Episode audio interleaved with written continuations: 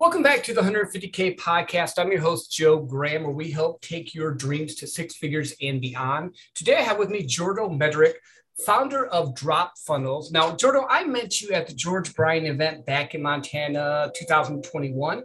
Um, thank you for being on the show. It's nice to have you here. Tell people a little bit about yourself, your background, and how you even got into the whole funnel game.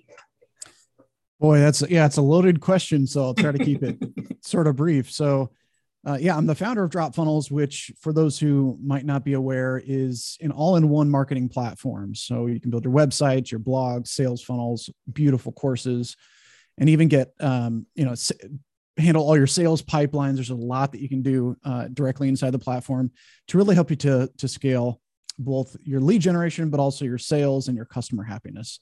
Um, and because we use uh, WordPress as our tech foundation, you know, we eliminate all the text, so there's no code. There's it's perfect for people who don't like tech headaches. Um, it it helps you get much faster pages, which helps a lot with conversion. Helps you to rank your offers in Google, and we're the only platform, um, sales funnel platform that allows you to do that.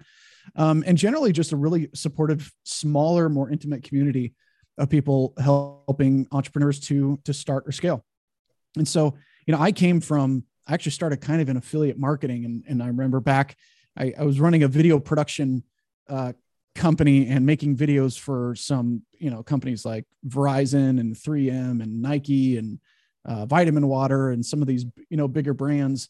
And it sounds a lot sexier than it actually is because they, um, in the in the same way that that, you know, anytime you're starting, you're always kind of just putting in your dues, kind of paying your dues up front. And so that's what a lot of that was was to start building a network and and building out a, a team and, and those types of things. And so there was a particular company that found my work and they said, Hey, we just want to have you on board full time. And I, I remember that that day I was sitting in my low income housing apartment in Branson, Missouri. It was just fresh out of college. I was also kind of part timing at a local TV station for like 750 an hour. It was horrible. Um, I, I, I, remember they, they came in and, and uh, I landed them as uh, a primary full-time client, my first one for about eight grand a month. And that just lit a, a fire in my, in my brain and in my spirit that, that if I wanted to truly take myself to the, to the next level and frankly, help others do the same, it would mean both myself making that shift from employee to entrepreneur, even with the risks. It also comes with the reward. So landed that first client, and then from there was able to get a, a lot more clients. That you know, in in creating kind of offers and building funnels, and you know, how do we dive into the psychology of helping people to buy your stuff more and you know buy more of it and get more people to buy it. So uh, that ended up launching me into you know about seven years ago sales funnels they've been around since for, for forever uh, very very long time in fact target is a sales funnel walmart uh, car dealerships, clothing stores, everything is a sales funnel. Chipotle, I went there for lunch today. That's a sales funnel. Definitely. um, everything's a sales funnel, right? And anything that's uh, in, in commerce, right? But they really got popularized online. Um, but I found that there were so many limitations with those platforms that made it really clunky, really slow load speeds meant that my conversions were suffering. You know, and so many things that I realized like, there's not really a, t- a tech platform that's powerful enough to get me the results that I feel like I want and deserve. So that's why I built Drop Funnels, and that brings us to today.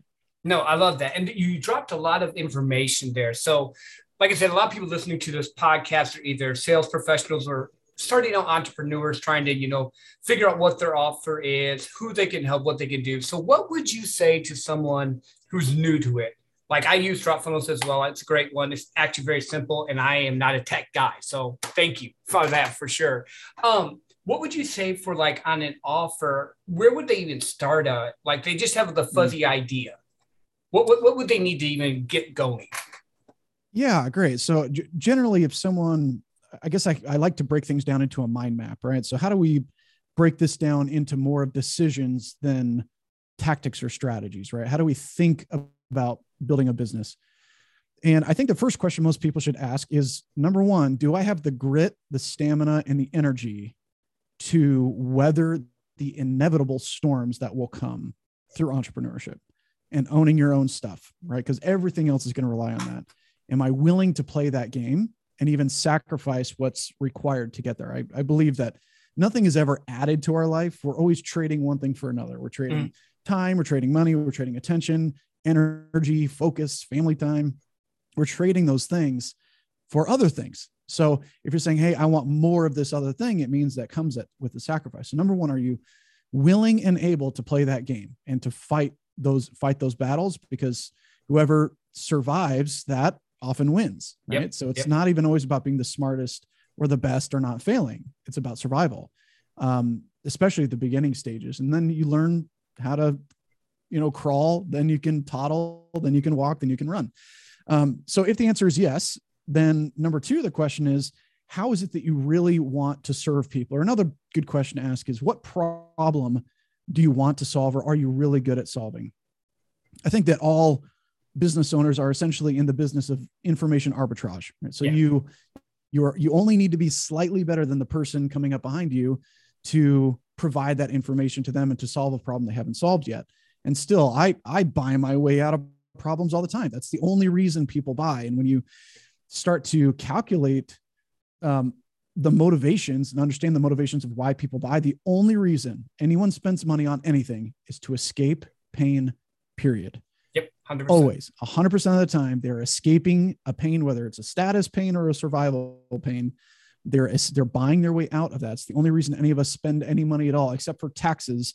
And even then, we're escaping the pain of going to jail. Okay. Yeah. for that, sure. That, that, that potentiality. So, number one, do I have the grit? Number two, what's the primary problem that that I want to solve? The bigger the problem you solve, the bigger income possibilities that you have. Mm-hmm. So I think the third quotient there, right? So we've gone through grit and, and willingness and ability. We've decided what's the big problem that I can solve. And it's often something related to your own life. What's a problem that you've had? What's some something that you've helped other people solve as well? Because if you've done it for yourself or for others, there's a market for it. There's definitely a market for it. I think from there, diving down, obviously you can go into several layers, but I think the third and probably most important question, um, which which which very much affects how you price yourself, how you sell yourself, is this concept of how prestigious, how big do I want to become in the marketplace?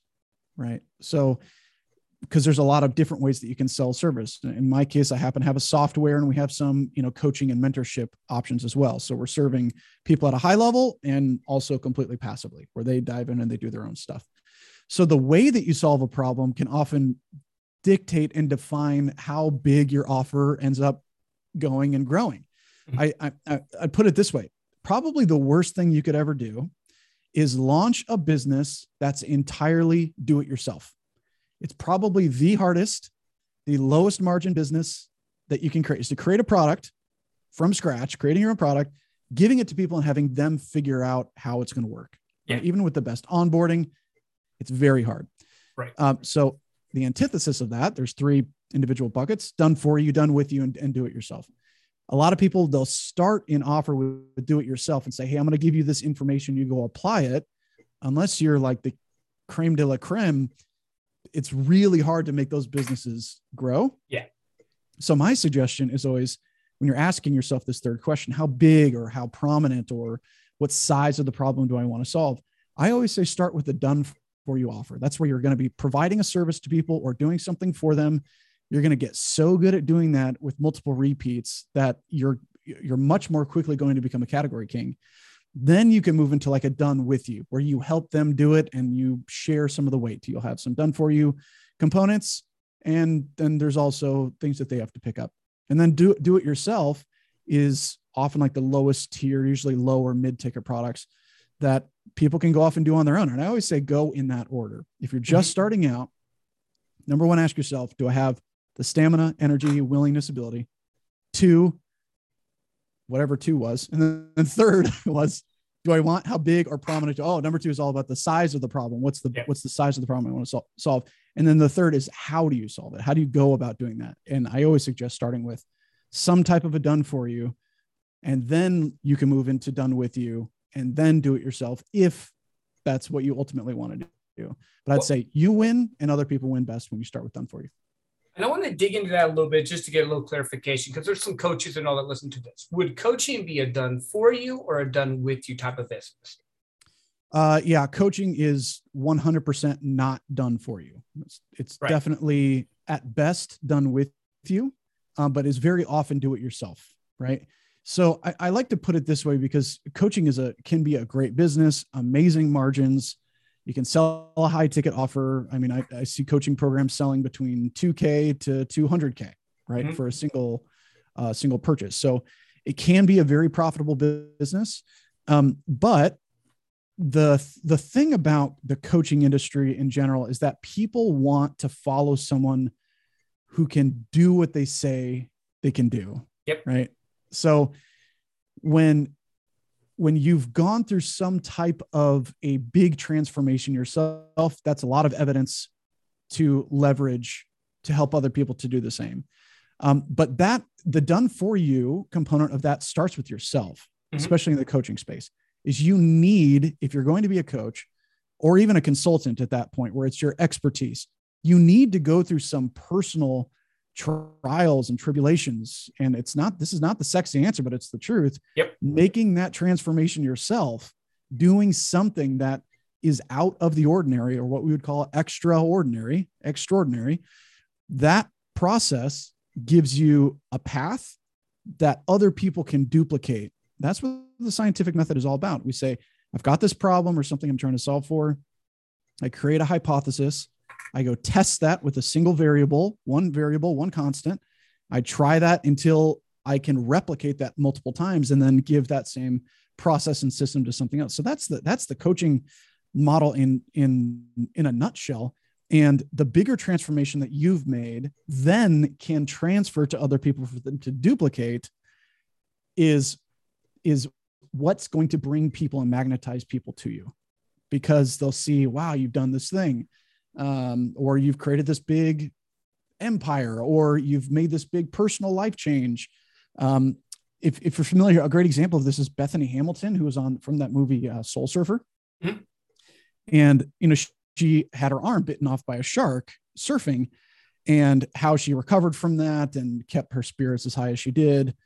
She ended up going into the coaching space, and so right now she's teaching other mother daughter relationship uh, dynamics to to moms and daughters, right? And has yeah. events and coaching packages around that.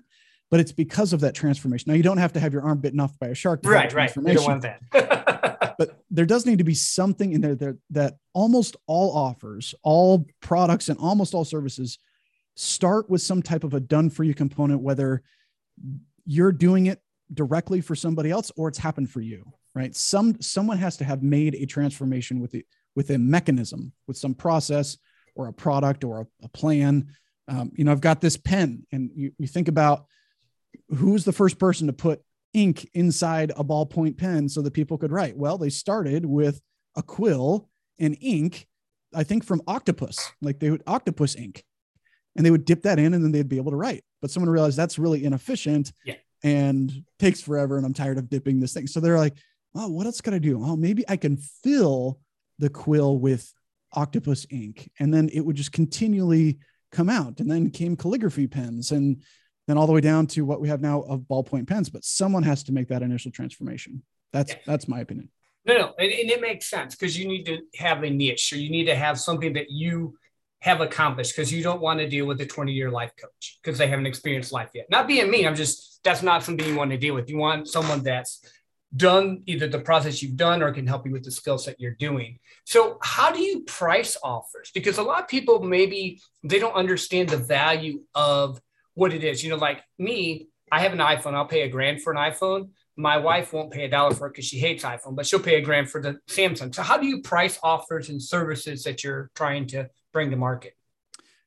Yeah, so I love talking about pricing, even though most people hate it. Um, there, it's often people hate talking about pricing their own products and programs because it's unfamiliar and it's uncomfortable to talk about for some people i'd say start getting really comfortable with it mm-hmm. because this is the direct tr- it's the translation of value to the market so i know people who are selling a $10 thing that other people are selling for $10000 identical products i mean another great example ryan Deiss from uh, digital marketer he had two identical products. One was called the Napkin Project, and one was called the Machine. These were email copy um, products, right? Mm-hmm. That was teaching people how to get more email conversions. He sold one for something like 200 bucks on like the napkin project, whatever. I'm, I'm butchering the price, but this is the point. All the way up to like a $10,000 live event with support and all. So we're, when we're talking about selling one product that maybe has comparisons on the market, the, the thing that most people are actually fighting is not the pricing of it. It's, it's two things. One is having a good product and two is fighting obscurity. So mm-hmm. if you have a good product, and hopefully objectively, we'll assume everyone here has or is building a good product. If no one knows about it, no one's buying it. Right. Right. So that's how we self defeat. We end up creating like underpricing ourselves or building a commodity offer that's just comparable to what everyone else is doing because nobody knows about it yet. That's marketing. Right. Mm-hmm. If I have a bad product and people know about it, I'm a con artist and I will probably not last long. If I have a bad offer and nobody knows about me, well, nothing's going to happen because no one's going to buy a bad offer in the first place. Right. So those are the two things that people are are constantly at odds against, not necessarily pricing. But as a tactical step, what I like to generally think is is the value to that person 10 times higher than the investment. If so, the objections shoot out the window almost 100% of the time. That if someone understands that the value, either instantaneously or over time, is 10 times what it would cost me to just maybe figuring it out on my own is going to cost me this much, or I would not see this uh, amount of results or solving this specific problem, right? We're, we're buying our way out of pain. If, if that 10 times quotient is there, it's a, an extremely high conversion rate, extremely high. Um, here's a great example.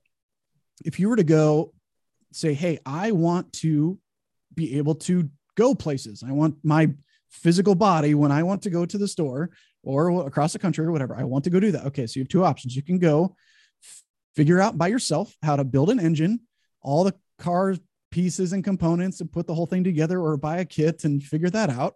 No. Or you go to a store that has that. Yep. And that's a 10 to 1 relationship, which is why people buy cars instead of building cars.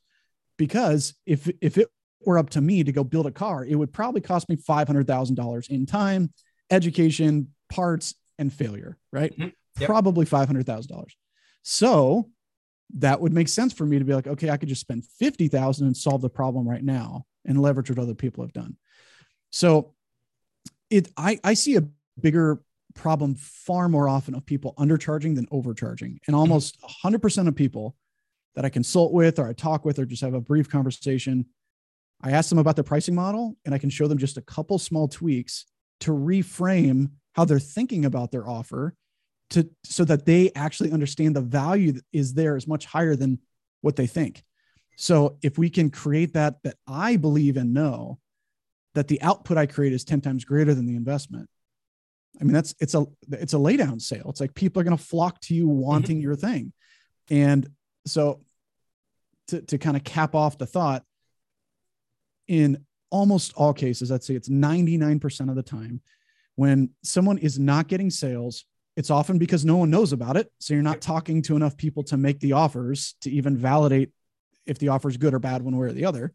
If you make an offer once and you don't sell it, it doesn't mean you're a failure. And if you offer it once and someone does buy it, it doesn't necessarily mean you're successful, right? right. It's it's the average of the mean, um, and and and really what that means. So, I think it's about fighting obscurity, having a great product, and understanding that ten to one ratio is a winning combination. And so again, you like you you drop some nice nuggets there. So with mindset, because I know a lot of people deal with this, people I talk to all the time because I do sales coaching, that whole pricing their offer how do you help them get past? I know that the 10 to 1 ratio there, but what other ways do you help them with getting past that to price it right? Because they're like, maybe they don't see the value of it compared to what it really is, or is that that the normal problem that they run into? Yeah, give me maybe give me an example and we can do one live if you have a thought of like what's a what's an example of an offer that you would say is struggling with pricing. Uh, sure, like say a six week coaching program for sales. I would probably throw it out at two grand a month um, I have, and I could give you all the list of the stuff that I've done. Like I have 15 years of sales experience. I win all the awards. I know what I'm doing, but if it really worth two grand or should I do more or do less? I think that would be some random obscure one that someone might throw out. So is it two grand a month or two grand for the whole program? Two grand for the whole program. Sorry. For okay, so two, so here's the thing: what you need to to consider, and if it was anyone there, this is kind of how I would really quickly kind of rip this apart to rebuild it. Is number one, what is the output that if someone does, and there's this whole formula, I call it the perfect offer formula, um, that kind of breaks breaks this this down to make it much easier to understand. But you want to ask if they were to do exactly what it is that you tell them to do, right, and they have the right inputs, what would be the output that they could expect conservatively if they did exactly what you said? So it's a sales training. Yeah. How much more in sales would they make if they did exactly what you told them to? Uh, floor 20 to 30% more, ceiling 80 to 90%. Easy. Okay.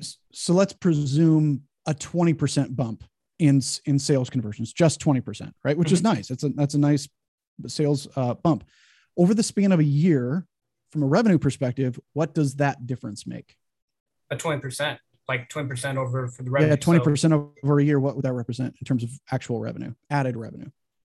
A lot, depending on what they were selling. Right. So let's say that they had they were making i don't know 20 grand a month in sales let's say like that's a, a pretty good average right mm-hmm. if that's the market that you're going for is someone saying hey i'm making about 20 20 grand a month if i were to bump that that bump it up to 24 grand a month so that's an additional $50000 in value over the year 2k is underpriced right it's really a $4800 program that's what i would price it at 4800 which helps people who are making at least $20000 a month increase their conversions by 20% or more. Right. So we see how we make this a very linear path.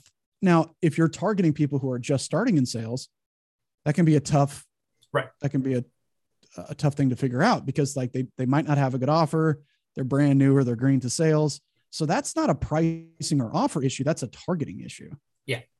That's talking to the wrong people where if we go after people who, who where that offer makes sense if you're and that would probably be the hook on the ad or the landing page if you're selling at least $20000 per month we can help you increase that by 20 to 50% in under six weeks guaranteed it's a minimum 5k offer priced at about 4800 and you would see almost no sales resistance understanding that the the value of just one year of actually producing those results is 10 times what they just invested to do so. Yeah. Well, you know, that makes more sense because I think sometimes we try to, like, I know I do, I go too broad with who I can help. Like the guy starting out or the company that's been doing it for a long way. So do you suggest that you narrow in your target market, like who you're looking to sell percent. to? You, you have to. Yeah, you have to because of exactly that. And, and, you know, when I see people going after too wide of a net, it's not actually bringing in more fish it's it's actually it's almost like the holes of the of the net are all different sizes so big ones are slipping through small ones are slipping through and people don't believe it that it's for them mm-hmm. so i would say like let me ask you this if i were to say hey i've got this brand new lamborghini for sale it's just 10 grand what would you say sign me up well I, my my guess probably because you trust me but you're probably most people if they didn't know me they would say is this a real Lamborghini? Like, yeah, that's probably going to doubt. I know right? you. So like, okay, cool. If you have one, Jordan, I trust that. You're right. Right. Isn't it? But uh, yep. it's also another point that isn't interesting how trust impacts our decision making when it comes to, to, to making purchases, right? Yes, 100%. That's, that's the beauty of a warm market, right? Is that there's that trust built in. But when we underprice our offer, if you had a, a sales training offer, I mean, I know uh, there's several guys I know that are doing thirty to fifty thousand dollar offers doing the exact same thing, mm-hmm. right? But if you're going after the newbies in the market who have not really substantiated themselves, the pain isn't great enough for them to invest heavily into doing that. But a company that is doing well, 20 to 50,000 a month, and they're trying to get to a 100,000 a month, that's a way bigger problem to them, worth way more. And they have the financial means to make that make sense. Yeah. Right. And, and I think that's where a lot of people run into it. Cause like I, like I said, I talked to a lot of coaches or different people and they're trying to help people, but I don't think that they've dialed in on their target audience and who to help. Because if you're also going to do one for a lower, like starting out salespeople, it may be they would do 250 to 500 for a smaller training, but then you had to find out if that could actually make sense. Yeah, and I mean, look at look at me. I've got I've got a, a marketing platform, and I can tell you that my biggest drop off is for people who are new entrepreneurs, like the people who do not stick around, mm-hmm. right? Because there's no skin in the game. There's very little pain associated with with solving the problem. So remember, if people are buying their way out of pain and there's no pain, they're not going to buy their way out of it. Right. They're not going to they're not going to buy anything, right? Because there's there's no first of all, they're ineligible financially speaking, if that happens to be the case, or there's not enough of a problem for me to even be resourceful to solve that problem. So the people who do stick, they tend to be higher level entrepreneurs. They're established and they don't squabble over like the fine details. They just get in and be like, cool, sounds great. This beats that. Going with this, run with it, and then they win. Right. So I think uh, for for anyone who's struggling with sales and marketing, I would say that that's a, a really big flag to throw up is how wide of a net. And if you narrow that down, that you can be the king of that fish or that mm-hmm. fishbowl, right? You can be that instead of in this huge red ocean by saying you're going to serve specifically that market. And you can go either way. It could be like, hey, here's how you start a career in high ticket sales, for example. And there, there's several other outfits doing something very similar. They'll charge two to three grand for it because that's all it's really worth as, as a yeah. quotient to pain. The exact same company is also selling, hey, we're going to staff you with high ticket closers. It's 30 to 50K, yep. right? To those companies because the pain is commensurate to that. So, but those are two offers to two markets. And I'd say they would be far less successful if they were going for that whole big shebang and much more profitable when it's very targeted. Yeah, go deep, get your niche, know your audience, and help them, and then you can build from there. So once they get their actual offer down and the pricing and all that, how do they actually get it to market? Like when you're just starting out, like I know there's marketing and stuff, but like you mentioned WordPress and Google searches and stuff. I know Drop Funnels helps with it, but how do they like get the attention they need? Yeah, it's a very it's another loaded question, but it's a good one and it's a fair one. Um, like, look, I have every incentive on the planet to help people to set up sites or funnels and get ranked and do all of that. That is the slowest path to collecting cash. Period. Mm-hmm. Um, doing anything in SEO is a waste of time. Trying to build out some huge social media audience is a waste of time. Are those things beneficial in sequential order? A billion percent. Yes, they are, even though that's an irrational percentage yes, it makes sense in the right order. But it's kind of like if I were to say, hey, I my goal, my output I'm looking for is to make money, right? That's the goal that I want. I want to mm-hmm. launch this business. Um, even this just happened recently. It was, it's funny we bring it up. This particular guy was building up this huge product line for educating kids or something along those lines. And he said, you know, I'm going to build up a huge YouTube audience, uh, build up a YouTube channel to send traffic to my funnel. I was like, well, that's great. It's great to build up a YouTube audience. You know, it's going to be three years. Yeah. It's going to be two, minimum two years to three years of building hundreds of videos before you gain any amount of traction that can actually mm-hmm. convert to con- consistent traffic. Is it worth doing? Yes, but not until you've got some market validation, right? So that's what I call professional pr- procrastination is spending so much time building deep in the product, staying in the weeds because it's comfortable, or saying, I'm going to go build a huge audience and then sell to them later on. It's all procrastinating what needs to happen now, which, uh, in my opinion, I think the, the fastest way is to go to an existing, an existing audience, get a beta business to actually serve, right? And actually get clients in the door, period. No matter what the offer is, get the product into people's hands because it's going to mm-hmm. tell you everything to whether it actually solves their problem or not. Um, if it does, you have market validation, then you can go sell it and probably for a lot. If they come back and say, oh, this didn't really do much for me, um, or hey, here's what, what needs to be improved, then you've got that, that validation back. But I'd say the, the very best thing that you can do is let the market speak, not only about what they want, but whether or not the product works well. Now, it's not the sexy answer, but it's the right answer. And if people do this more often, they're going to find that doing that hard work is going to be building out huge SEO campaigns or trying to build a massive YouTube channel because I'm just going directly to the audience and saying, what do you think of this? Does this help you? Does this work for you? Uh, and then from there, you're going to know very quickly everything you need to to scale an offer. Yeah, no, and I love that. Like I did that kind of with the I wrote this book and it sucked. I know it sucked, but at the time, it was the first time I tried. I wrote this ebook. I sent it to like some of my friends to test it out. Like, hey, what do you think? And they're like, is this from the 80s? And then one guy stopped and goes, No, dude, I like a lot of the stuff you have here, but I need more of A, B, and C. And then I knew what I needed to do to actually fix it. And and I valued him a lot more because of that real time feedback. And the more you do that, the better you'll get at your offers and helping people. So no, I agree with you 100%. I think people just try to get busy. They want to be busy and say that they're doing business instead of actually doing business. Yeah, it's one of the KKitch credo principles. It's principle number one is that you know people will do anything to stay in their comfort zone. They will fight to remain in their comfort zone.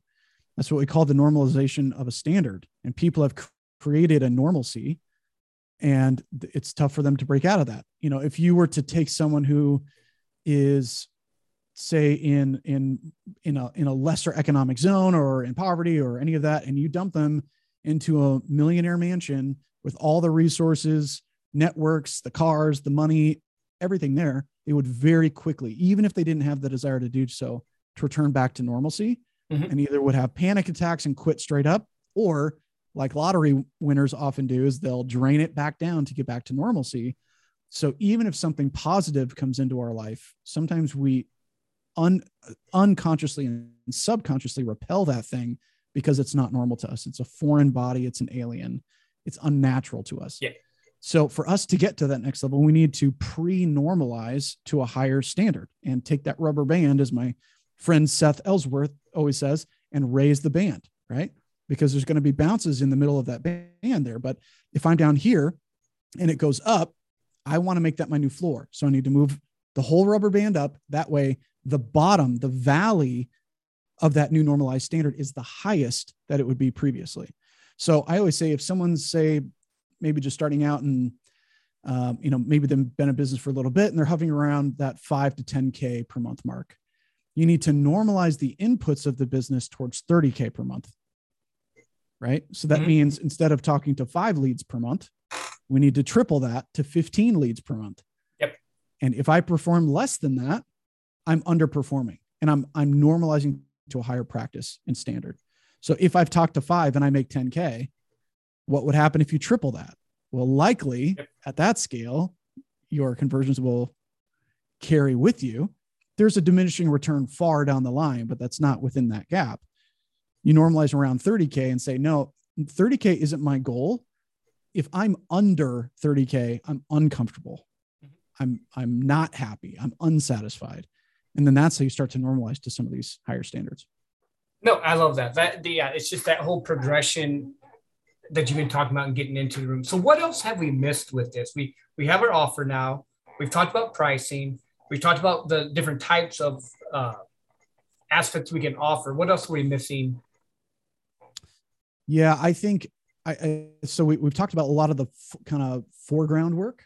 Um, I think one of the best things that people can do is start to build a habit of making more offers in the marketplace. And I've, I've got this phrase that the amount of, of revenue you generate is directly related to the offers you make. So a sales funnel, we everyone kind of wants a sales funnel. A sales funnel is a way of automating the offer making process and the decision making process for a mm-hmm. prospect. Mm-hmm. So for us, we're saying, okay, if I want to tell more people about an offer, a funnel can automate that. I always say start that organically, go sell an offer 20, 30 times organically yourself. You're going to find out so much about it and improve the offer, the messaging, what works, what gets people excited, what doesn't, and optimize around that. Then take that exact messaging that was working, that worked well for you, carry that into an automated sales funnel. Exact same stuff. Don't change anything about it. Exact same marketing hooks, sales pitch, price point, um, pictures, auto, you're going to automate what you already did manually. Mm-hmm. Then once you've got that, you've got everything you need inside of that to, to either run paid ads or continue putting more organic traffic into that funnel. And then that starts to automate your business, right? Um, I just added a here's an example. I just added this in, I think yesterday or something like that. Um, and I added a 297 upsell to our trial sequence in the software, right? So you can start a free trial. But what I know is that uh, what a lot of people struggle with is getting themselves actually set up. So I added an option in there for 297 where you get to pick like one of our premium templates and then my team actually goes into your account and builds your first funnel for you. So normally that would be a very expensive service and I'm dropping it down to almost nothing. And that's fine for me because I'd rather keep people in the platform and get to serve them long term than for them to get overwhelmed and stop, right? So it's an adoption and onboarding um, process. And so right now that's converting at about 25%, which we can improve. Um, but that's great. And, and for that, it means that that person, uh, you know, or, or the people in that bucket, I'll probably be able to go back and track how many of them stick and probably the other 75% are going to churn sooner than that 25% mm-hmm. because it's part of that so but that's just an automated sales process. I shot a video. You you'd probably throw up if you saw the how ugly the page is. It's so ugly and, and not designed at all professionally. I did it myself. Little headline that says hey how would you like for my team to build your first funnel for you? Little video for me. I have a a guy that i found. He works in the philippines. He's amazing. Who just edited the video for me. I wrote up some sales copy and I added a button to to say yes or no, and they can choose either one, and it takes them to the next step. That's a version of automating a sales process. And so now every single time that someone comes through, they would see that and would have that opportunity to do yay or nay. And so I think that's the biggest thing, whether you're doing it through a sales funnel or you're doing it manually and organically, is to make more offers to the marketplace. Go post that you're going to run a challenge. Go post that you're going to do a live free training. You're going to go do a webinar. You're going to have a virtual event. Go invite people to get into your world and do it more often. And you're going to find, wow, the amount of people that I invited to this thing is directly proportionate to, to my revenue. Yep. What if I did more of that? Well, the revenue would also happen, right? yes. So we don't have to overcomplicate it really it's it's very simple it's just whether we are going to go back to messing with the colors of our buttons on our pages or you know messing around with software that's not going to make a difference in our life or playing with you know whatever whatever the procrastination is that's keeping us from making offers in the market that's what we need to overcome yeah no i love that that yeah that's a lot more clarity because i think too many times people get caught up in what they should or shouldn't do. But really, until you tell someone, they're not going to know. Until you have your offer set and directed for the right person, they're not going to buy. And then it's just tweaking and listening to the market back and forth. No, I, I, I like that a lot. So I did see you went to Disney as well. I mean, shift gears here a little bit. What is your favorite? Are you like a big Star Wars fan or? You know, I I don't I'm really almost a fan of nothing. Like I like Elon Musk and I like Tesla, but even then I'm not like a super fan of them. But gotcha. Um, but yeah, I, it's funny. It's like I I almost never, yeah, I never really subscribed to any particular franchise. But yeah, it's it's fun. I like the escape, and and we brought the whole family, like the the entire big family, mm-hmm. about 17 people. We were all living in one house, and went to Disney for several days and and yep. whatnot, and and that was a a cool experience. And so Actually, right now I'm looking into because I live in in uh, western Wisconsin, right next to Minnesota, and it's cold here. So mm-hmm. I'm looking at potentially buying some property down there closer to Disney World and escape the winters, and have a lot more uh, Disneyland time or Disney World time on uh, on our hands. You should. You should. I lived in Michigan for 34 years. We moved down here to Texas, and I don't go back to Michigan in the winter at all. I don't go back for Christmas. No, I like the heat. I would take it all day long. yeah, it's uh, it, it does get. I think this last the coldest point this last year was something like negative 36 or something with the wind chill. So it was pretty gross. Yeah, no, that's not good. So Jordan, where can people find you? Yep, dropfunnels.com um, is uh, the the primary site. Uh, we also have a great Facebook group if people want to come in and say hi. If there's, um, and also maybe if someone stuck around through this whole thing and they want to directly ask me a question, I just I'll put up my my personal email so anyone here can contact me. Uh, I'm Jordan at dropfunnels.com, J O R D A N at dropfunnels. And if I can encourage you or send you a resource or something, or you want clarity on something, I'll just open that up and we'll see if anyone takes advantage of it. Awesome. Thank you again for being on the show, my friend. Any other parting words you want to leave with the audience? No, man, I'm, I'm glad to be here and excited and grateful for what you're doing for other people. Thank you. And thank you all for listening to the 150K podcast, where we help take your dreams to six figures and beyond. Share this episode with a friend. And until next time, be amazing.